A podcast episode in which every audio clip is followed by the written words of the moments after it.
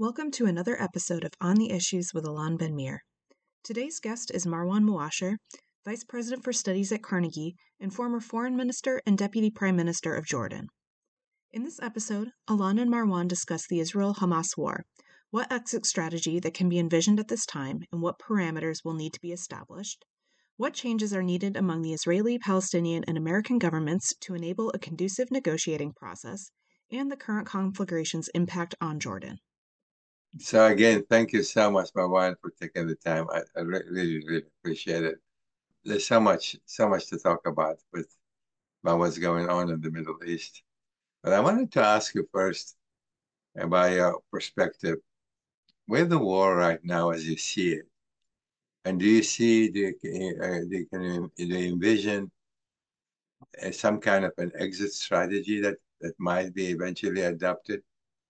I'm uh, rather pessimistic that the war will end soon. I think that uh, Israel, Netanyahu in particular, wants to prolong the war because the minute it ends, uh, he might be held accountable for what has happened. The United States shares still the objective of attempting to destroy Hamas, although that is becoming more difficult. And therefore, I do not see a, a, quick way out. The nature of the war might change. Uh, instead of uh, aerial bombing, uh, you know, carpet bombing that we have seen before, we are starting to see more targeted, uh, targeting uh, Hamas leaders, yes, etc. But still, the war, uh, unfortunately, will not end soon. The other concern I have is that the conditions for the day after the war are also difficult to imagine. Uh, we have a situation or situations before where war in the Middle East has led to breakthroughs. Uh, uh, I uh, have in mind the October 73 war, which eventually led to peace between Egypt and Israel. I have in mind the uh, first Gulf War, which led to the Madrid Peace Conference. Today, the, the stars, I'm afraid, are not aligned. You have a US administration which is preoccupied with presidential elections, and I don't see uh, the US doing anything serious until after the elections, and who knows who will win. You have an Israeli government which uh, is not prepared, I think, to for any compromises uh, on the peace process. It is true that this Israeli government probably will be out in a year or so, but it is not clear that uh, an alternative government is going to be more forthcoming on peace. Today we have a divide in Israel, not between the pro-peace and the pro or anti-peace camps. It is only between the pro-Netanyahu and anti-Netanyahu camps. And you have the Palestinian Authority, which has basically lost uh, almost all its credibility. It has not had elections since 2006. Uh, the world has changed since then, and the polls are clear that uh, the PA does not enjoy uh, almost any support uh, among the Palestinian population. So I'm worried that all three sides that are needed for a settlement, all three sides are either not ready or not able. Uh, and and uh, and therefore, you know, the the light at the end of the tunnel for me is not clear at this point. Yeah, um, know, I'm, I mean, I certainly share some of most of what you are saying. The the question is this, you know, in the past, like you said, uh, when uh, there is when there is a breakdown, so to speak, there's a possibility for breakthrough. Or what happened in 1973 is a good example. Uh, but as I see in this particular war and what's precipitated the war is probably a bigger explosion from the Israeli perspective than even the 73 war. I mean, the trauma the Israelis have gone through. And so the whole war started more driven by revenge, in my view, initially at least, than by what strategic objective, what that's going to be, and how that's going to end. And to this day, as of this morning, Netanyahu is saying, our goal is to eliminate Hamas to get its leadership out of the out of the, Gaza.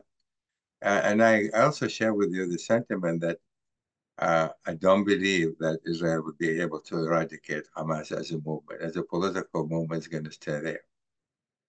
On the other hand, I can't see how Israel is going to withdraw from Gaza and allow Hamas to come back and rebuild and, uh, you know, and reconstitute itself.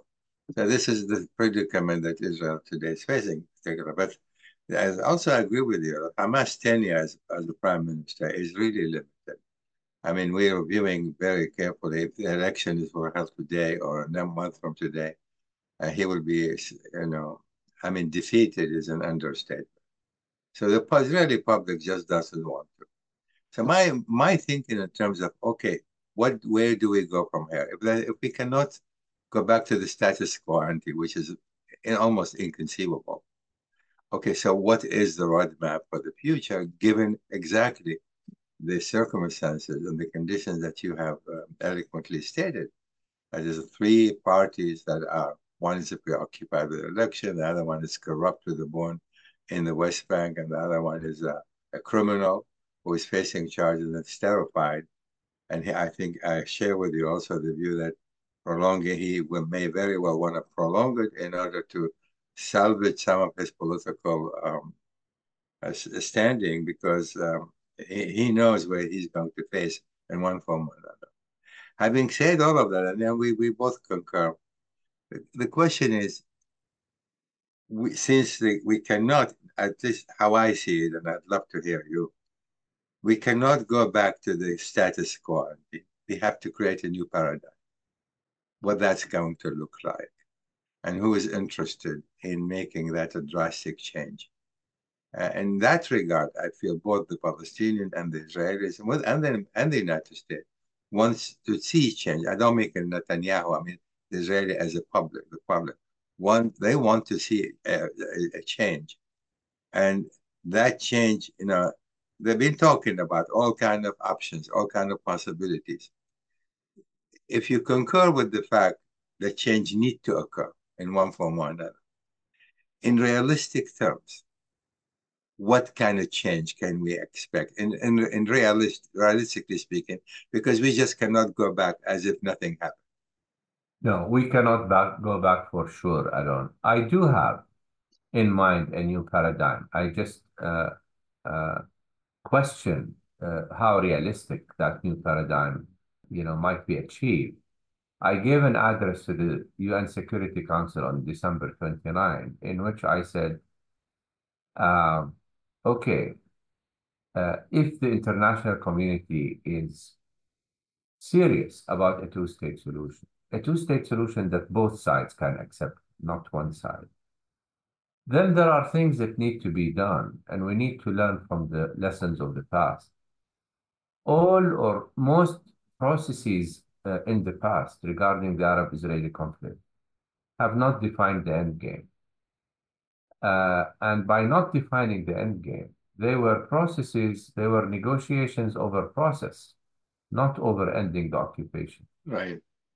If we agree that the two-state solution is the best outcome for both parties, then we need to also to agree that the occupation needs to end. Because if the occupation does not end, there is no possibility of a two-state solution. And I have outlined a plan which I think is doable if, you know, if all sides adhere to it and if it is led by a willing United States. And the plan is along these lines. One, that the United States would uh, launch a process that defines the end game a priori before negotiations start, which is an end to the occupation within a specified time frame, let's say three to five years. Two, that the United Nations would recognize a Palestinian state on the basis of the 67 borders a priori Three, that settlement construction ends totally. If if the international community is ready to do this, then Alon the negotiations become negotiations over steps needed to arrive at this outcome rather than negotiations over the outcome itself. Mm-hmm. And then you can present this plan to both the Israeli and the Palestinian publics, who today are not convinced there is a partner on the other side. But if there is such a plan that defines the outcome within a specified time frame, it might convince both publics that a two-state solution is still possible, and it might convince both publics to, you know, elect uh, uh, differently than what they have been doing so far.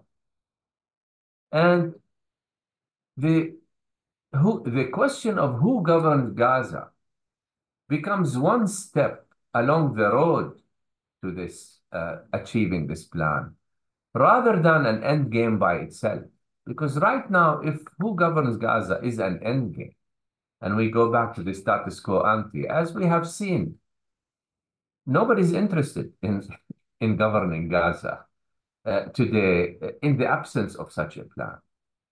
The question I have is how realistic is this? Can we expect leadership from the United States in a presidential election year? Can we expect an Israeli government that is ready to end the occupation? And can we expect a Palestinian government which is representative of its people? These are big questions. Mm-hmm. But I also, in my address to the UN, I also said, if these conditions are difficult to meet, let us look at the alternatives because the alternatives are very problematic.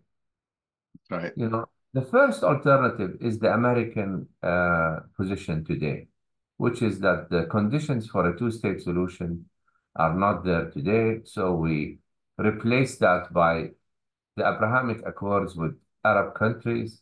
We wait for a you know, uh, a time when conditions are better and negotiations can resume over a two-state solution. The problem with this logic is that if conditions are not ripe today, what makes them ripe in five or 10 years? If settlement activity goes on. If today we have 750,000 settlers, and in five or 10 years they might become a million, if today separating the two communities is difficult, what makes it easier in five or 10 years? The second alternative is mass transfer, which today is a real concern for Egypt and Jordan. And the logic there says that if Israel does not want to end the occupation and establish a Palestinian state, and if it does not want a Palestinian majority, and today there is a Palestinian majority in areas under its control, some of them are Israeli citizens, most of them are under occupation. Then the only alternative left for Israel is to try to effect a mass transfer. And what we have seen in Gaza suggests that Gaza has become uninhabitable. So even if the Palestinians don't want to leave, you know, uh, staying in Gaza has also become uh, very, uh, uh very difficult. The third alternative is a continuation of the status quo. And, and in my view, unfortunately, I believe that this is the most more realistic alternative, even if not the preferred one, is a continuation of the status quo uh, with violence, increased violence on both sides, both in Gaza and the West Bank. And we have already seen violence in the West Bank even before October 7th uh, for some time to come until the question becomes not one of what of the shape of a solution, whether we have a one state or two state, until the question becomes one of, of rights, equal rights. Because if the Palestinians under occupation become convinced that they have no hope of establishing their own state, the only alternative they can revert to is to ask for equal rights. And then it becomes a question of equal rights, which is a very difficult question, even more difficult than occupation to deal with. Because, you know, it, it you have to, to address questions of apartheid. You have to address questions that are very, very problematic. Uh, unfortunately, Alon, unless somebody like the United States steps in and lead such a serious process, unless that happens, I'm afraid the prospects for a two-state solution have become even, you know, not just more difficult, but almost impossible. And I'm afraid that we're going to start seeing a shift in the Palestinian-Israeli conflict from one focusing on shape to one focusing on equal rights. Yeah. Well, I mean, you, you made many, many obviously extremely relevant points, and and um, I just want to touch on some of the things you have said.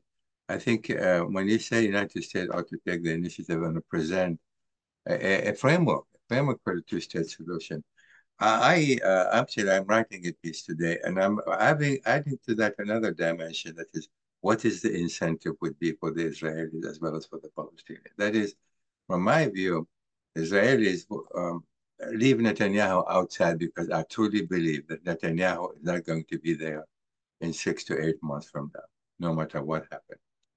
Uh, and the polls, as I said earlier, you know, suggest very clearly that the Likud party and some and the some of the right-wing Israeli parties are also losing tremendously in any election coming. But that's beside the point. Going back to the United States proposing something like this is extremely relevant and correct. But I want to, my feeling is that what other incentive that Israelis should have in order to go along. And to that, I'm adding the, uh, the Saudi Arabia uh, offer to normalize relations with Israel. That is, if the United States, this is the piece I'm running, I'm going to send it to you, and I would love your comment on it. And the United States and Saudi Arabia come up with a framework and say, you know, the conditions are the, the current status quo cannot is not sustainable. The violence has only increased, settlement have only expanded. And it's that, that basically Israel today is living by the gun. And this is going to continue to live by the gun even much worse so in, in months to come or years to come if there is no solution today. And the situation will deteriorate uh, to a point of basically of no return. And certainly, I mean, the option you mentioned in terms of pushing the Palestinian out, I mean, this is uh, obviously some Israelis would love to do that, to see that happen. But in my view, this is not something that's going to happen because there is so much international resistance to that. And Israel will be put in a very, very um, an untenable situation if this effort is to, um, you know, even begin, let alone materialize. So going back to this point then, if a framework is presented and saying the following, we have had 75 years of conflict. It is getting the relation between Israel and the Palestinians today is worse than ever before, going back all the way to 49. And this the continuation of the conflict is not only affecting Israel and the Palestinians, but the entire region. It's affecting the Arab state, it's affecting U.S. strategic interests in the Middle East, and we have to bring this to an end. That is, unlike just talking behind the scene about normalization of relations, talking about Biden, actually Biden more than any his predecessor is talking more about two-state solution than any president before him. But if they actually put this publicly, now not appealing to the Israeli government, or to a Palestinian authority, but to the public, the Israeli public, and say, look, this is what's going to happen a two state solution, normalization of relationship with Saudi Arabia, which subsequently would lead to normalization of relations with many more Arab countries and many Muslim states for that matter. That's going to change the, the, the, the, whole dynamics of, of the conflict and certainly the, the what actually will happen. That is, we, my feeling is that we need the Israeli public, which is extremely unhappy with Netanyahu today. And they're demonstrating as of yesterday. They want election today. They don't want to even wait, wait till the war is over. They want election today. It is now, in my view, a pivotal moment in time where the Saudis and the United States could come up with, supported, of course, by the Arab League, also support from the EU for that matter, but the main players, the United States and Saudi Arabia, being present in that to the Israeli public and say, you have a choice to make. If you're not going to accept now, without presenting any precondition, you need to sit down and begin negotiating process because that's going to take, it could take two years, three years, it could take some time. But on the condition, however, they sit and negotiate in earnest. Because all your points that you mentioned is absolutely correct. It is extremely difficult. But this, what happened now, uh, this with the Hamas's attack and Israeli uh, horrible retaliation, created conditions that cannot be, can no longer allow us to reverse, uh, you know, gear and go back to where we were. And so what you need is like, like a, a political bombshell by the United States and Saudi Arabia to actually shift the dynamic completely and say, this is your reality. If you don't accept that, then there is there's the kavit, there is the there is the incentive, but there also has to be uh, punishment, so to speak. The United States could should make it clear that it can no longer give Israel, uh, you know, uh, you know, blank check. That the United States, at a minimum, begin to use its political sway and not support Israel on the international scene every time that, that Israel is in, in trouble. Uh, so it could also, the, the, Arab states, Saudi Arabia could also alert the Palestinians. Time for you to sit down and think also in terms of the kind of concession necessary to be made. If we were to go along these lines, what do you think? What do you what do you think? Would that well, have different kind of mm-hmm. impact? Yes. No, you're raising a very, very important point. You know, what is it there for the Israeli public to accept what we are talking about? The question, we asked this question 20 years ago, Alon when I was foreign minister. What does the Israeli public want? It wants to be accepted in the region. That's right. It wants security forever in the region. It does not want further claims to Jaffa and Haifa and, you know, pre-48 uh, Palestine. And it does not want a, a solution to the refugee problem that ends up with, you know, hundreds of thousands or millions of Palestinians going back. We gave Israel all that in the Arab Peace Initiative. Okay. The Arab Peace Initiative 20 years ago promised collective security and peace agreements with every Arab state everybody in the region, not just the Palestinians. No further claims, and an agreed solution to the refugee problem. Israel rejected that uh, uh, or did not take it seriously uh, 20 years ago. This is a perfect time if there is a serious initiative to bring back the Arab Peace Initiative. Exactly. So exactly. If, if, if there is to be you know, an agreement between the Saudis and the United States, in which both parties, the Saudis and the United States, say the condition for this agreement, you know, is the conditions that that that existed in the Arab Peace Initiative, so that we arrive at a two-state solution that is credible for both parties, that ends the occupation, but that also gives Israel, the Israeli public, the needed security guarantees it wants for the future. That in the end, in my view, that in the end is what the Israelis want.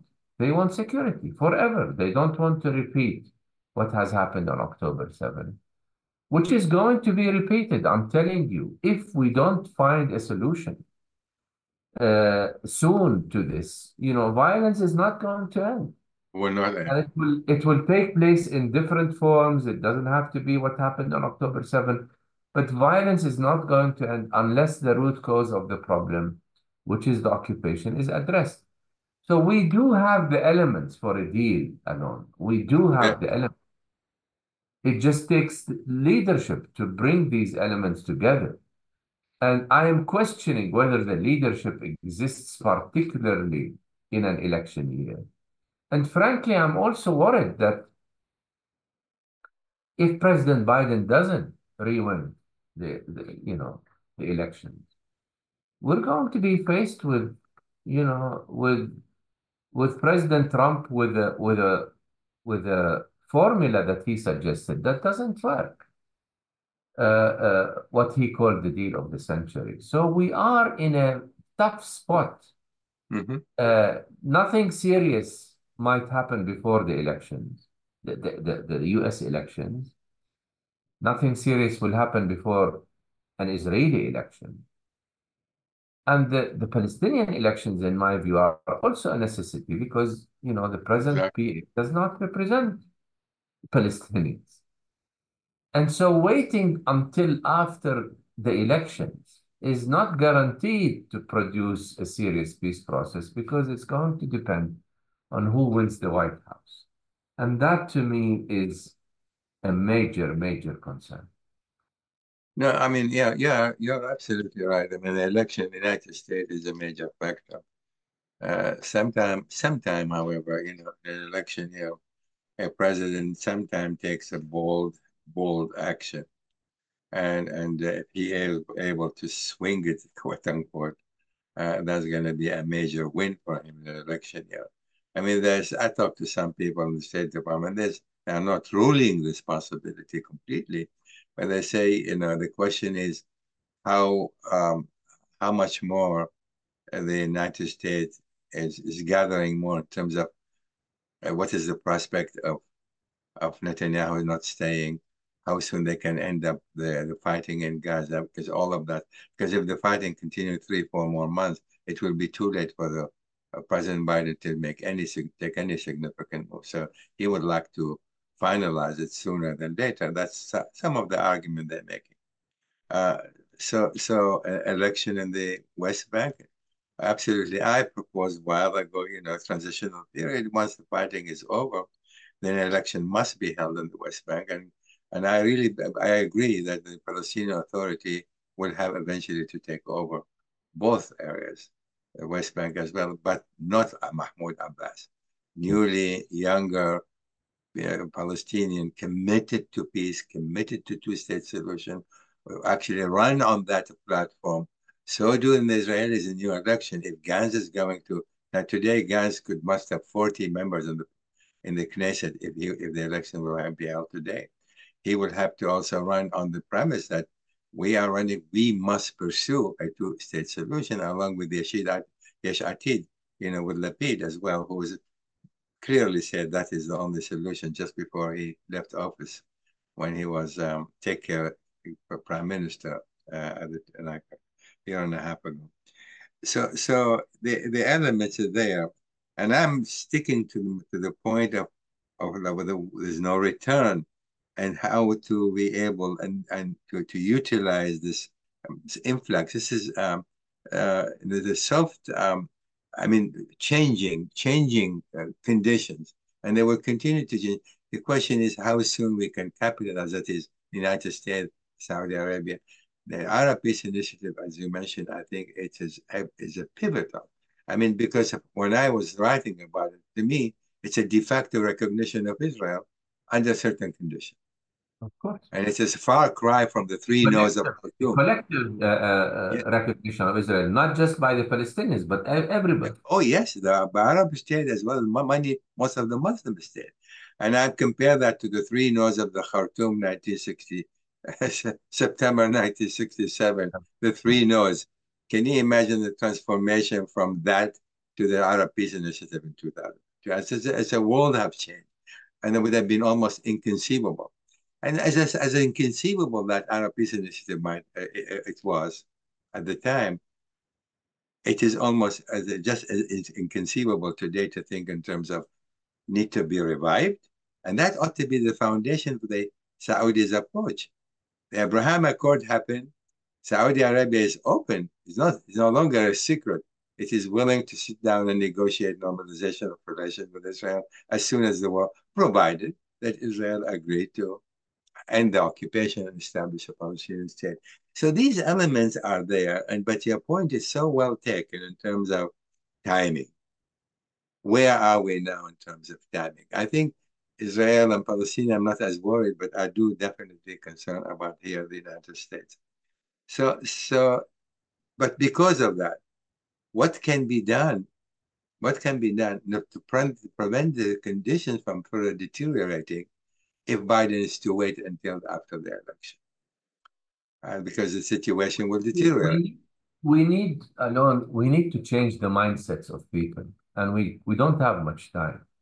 Yes. And what Biden can do, in my view, is that, and the Saudis, is that both sides, the Saudis and Biden, insist that part of the agreement with the Saudis over a nuclear peace program, over uh, uh, over uh, defense treaty with the United States, and what as well. over include include the elements that we are talking about. Some people say that the Saudis are waiting for Trump to come, that they might have a better agreement with uh, with Trump. I don't share that view.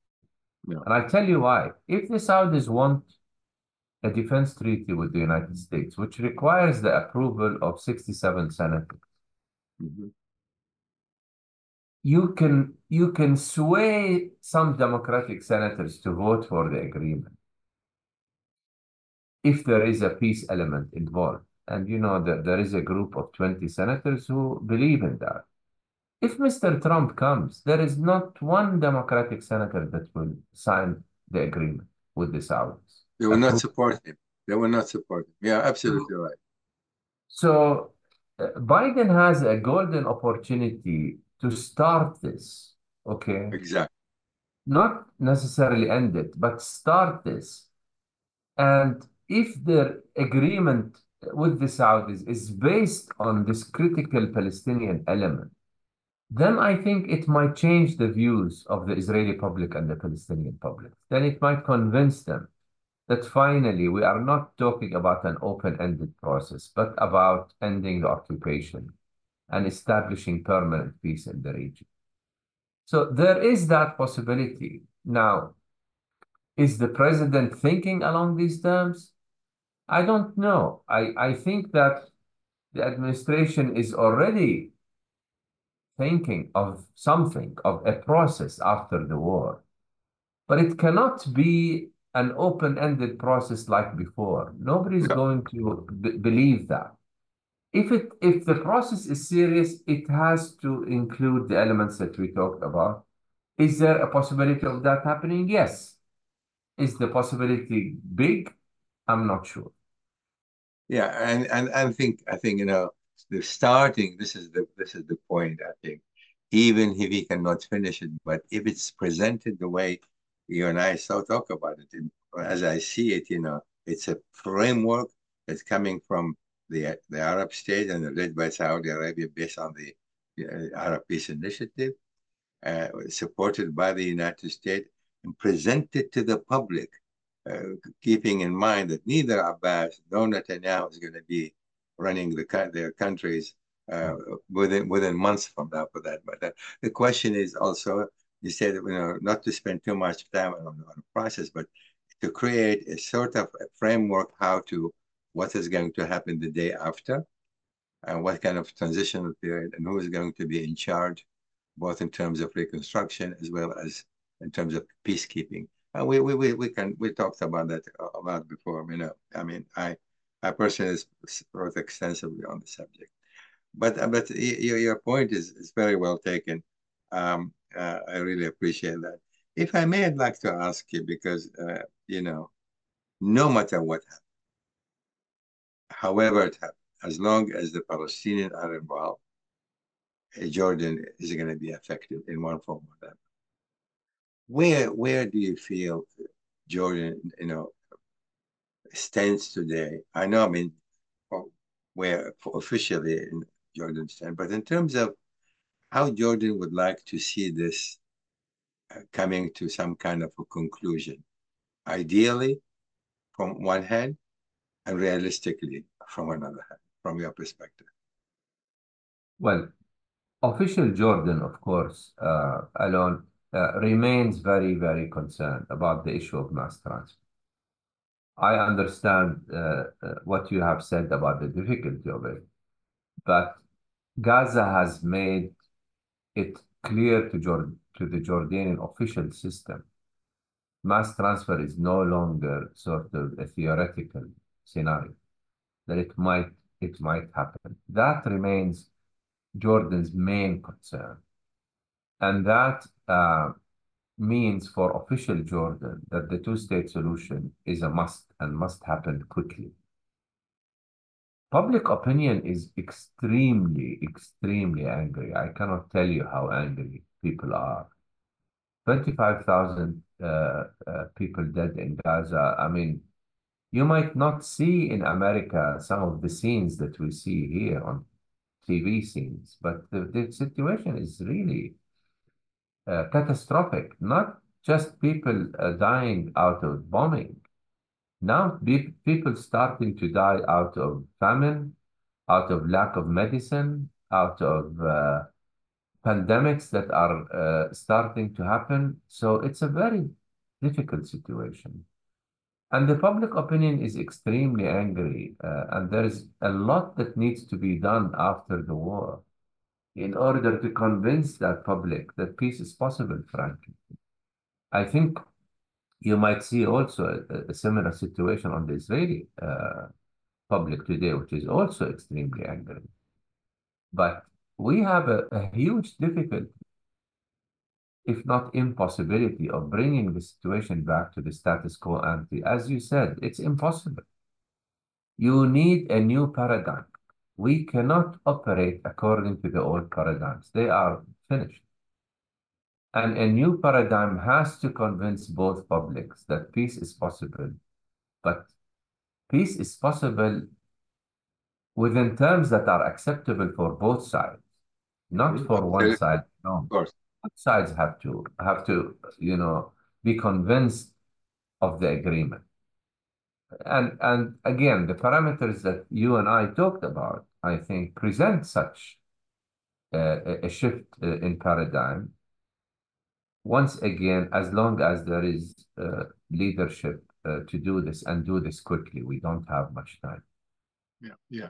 It is. It is no doubt. It is also. It is a crisis of leadership, and and that that is that is the key. That is nothing actually will change in Palestine or in Israel itself unless there is a new leadership. And that is really the, the, the key here. To any plan presented by wherever, wherever it comes from, that's going to require receptive leadership on both sides. And because any kind of solution obviously must be mutually gainful, mutually acceptable, mutually supported in every which way, without which it will not be sustainable. Uh, um, and I, I absolutely share with you. I'm, I don't know if um, we didn't meet. I was in Jordan the day after the attack on October 8th. This whole concept of Jordan is Palestine is becoming a lot more somewhat revived, quote unquote, a little bit. At least the concern of the Jordanian, that Jordan is Palestine, is a the concern is real. It's not it's real. Uh, it's real. It is real, albeit you know right now the fighting is in Gaza yes, of course, there's a group, uh, rise in violence, needless to say, of course, in, in the West Bank. So this is a legitimate concern, legitimate concern. And it is uh, the Israelis, a new government in Israel. I think that has to be first and foremost in its agenda. We are not talking about Jordan Palestine. That has to be abundantly made clear to calm, because the relationship between Jordan and Israel have been deteriorating for some time now since uh, you know Netanyahu came to power basically consecutively for nearly 16 years now. Um, and uh, you know, so so the and, and has done really very little to improve the relationship, the bilateral relationship with Jordan, which is very troubling So you know, as, as uh, given given how important Jordan is. Because again, no matter what sort of a solution we look with the Israeli-Palestinian conflict, security will impact Jordan. Jerusalem has impact on Jordan. Uh, borders have impact on Jordan. Demographically impacts impact Jordan. So there is not uh, a, a concern about the refugees impact Jordan. What to do with the settlement impacts Jordan.